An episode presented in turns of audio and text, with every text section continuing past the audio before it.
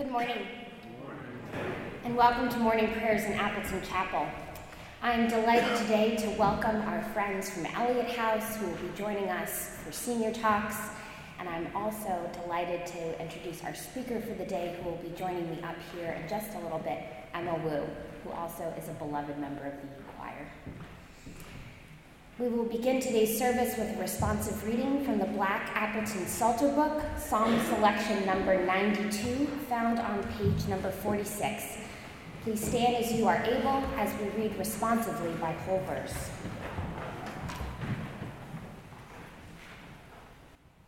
It is good to give thanks to the Lord, to sing praises to thy name, O Most High.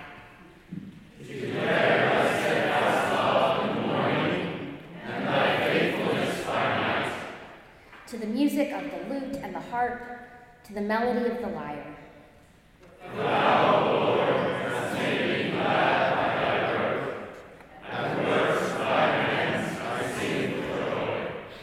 The righteous flourish like a palm tree and grow like a cedar in Lebanon. They are in the house of the Lord. They flourish in the courts of our God. They bring forth fruit in old age. They are ever full of sap and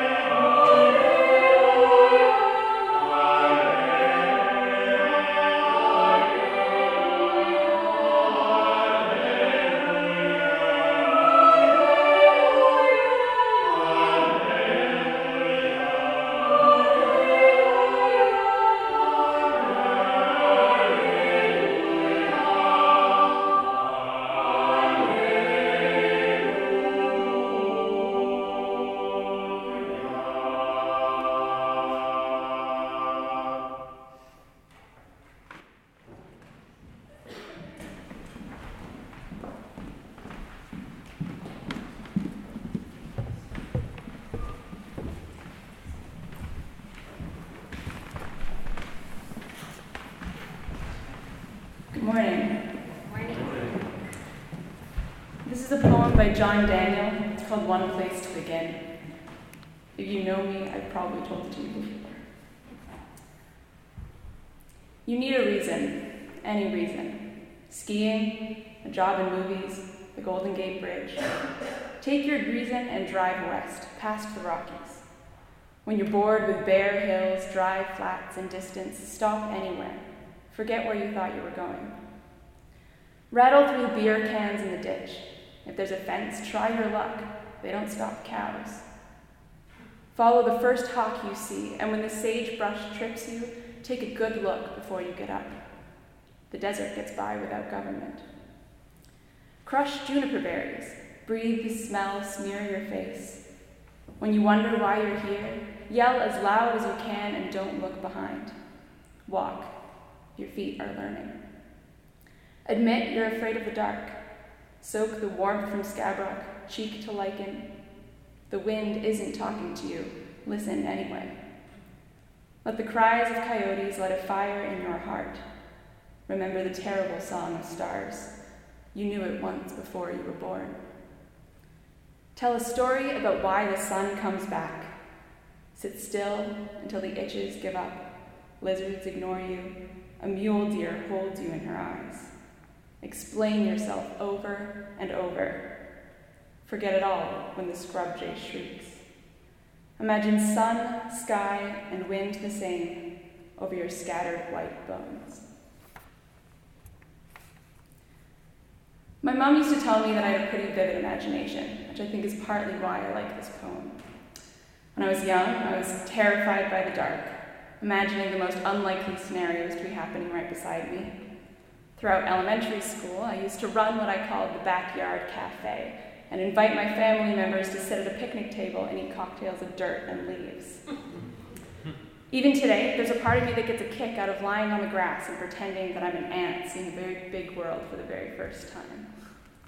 More recently, however, I like to think that I like anything that seems, for lack of a better word, a little bit strange or creative. I like miniature versions of things, unconventional aesthetic choices. I like imagining what the Harvard University Choir would be like as a travel, traveling musical theater troupe.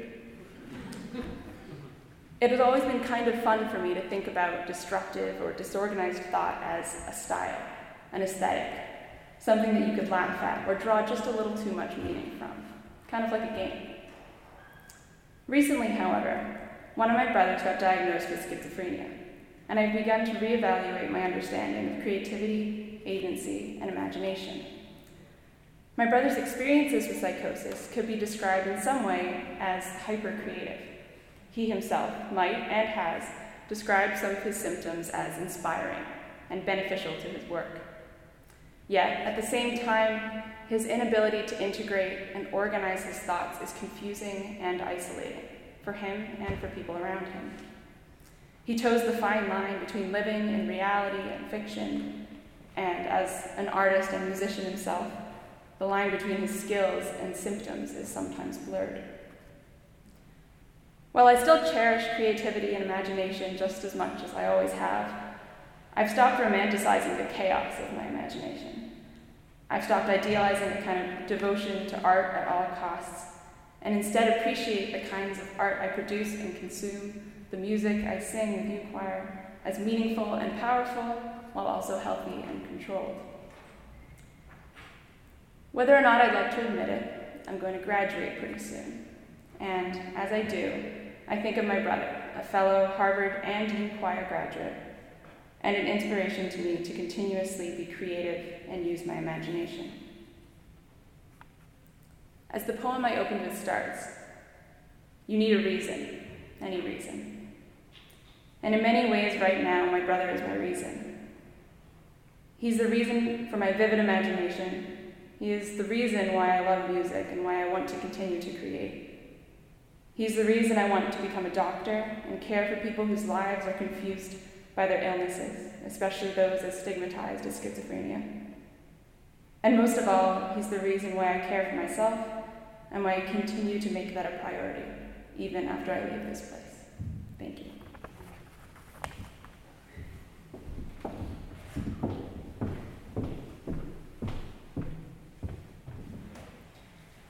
Will you pray the Lord's Prayer with me? Our Father, who art in heaven, hallowed be thy name. Thy kingdom come, thy will be done, on earth as it is in heaven. Give us this day our daily bread, and forgive us our trespasses, as we forgive those who trespass against us. And lead us not into temptation, but deliver us from evil. Thine is the kingdom, and the power, and the glory, forever and ever. Amen. Will you please stand as you are able and join in singing the hymn, Christ the Lord is risen again, hymn number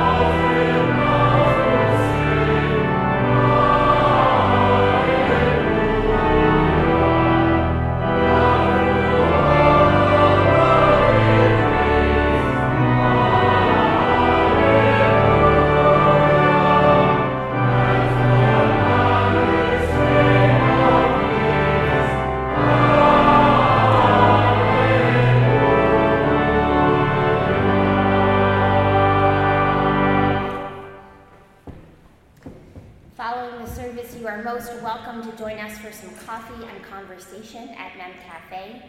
To head there, you go down the center aisle and take a left into the memorial room. And as we go into this day, may the Lord bless you and keep you. May the Lord's face shine upon you and be gracious unto you. And may the Lord grant you peace. And the gathered people said, Amen. Amen.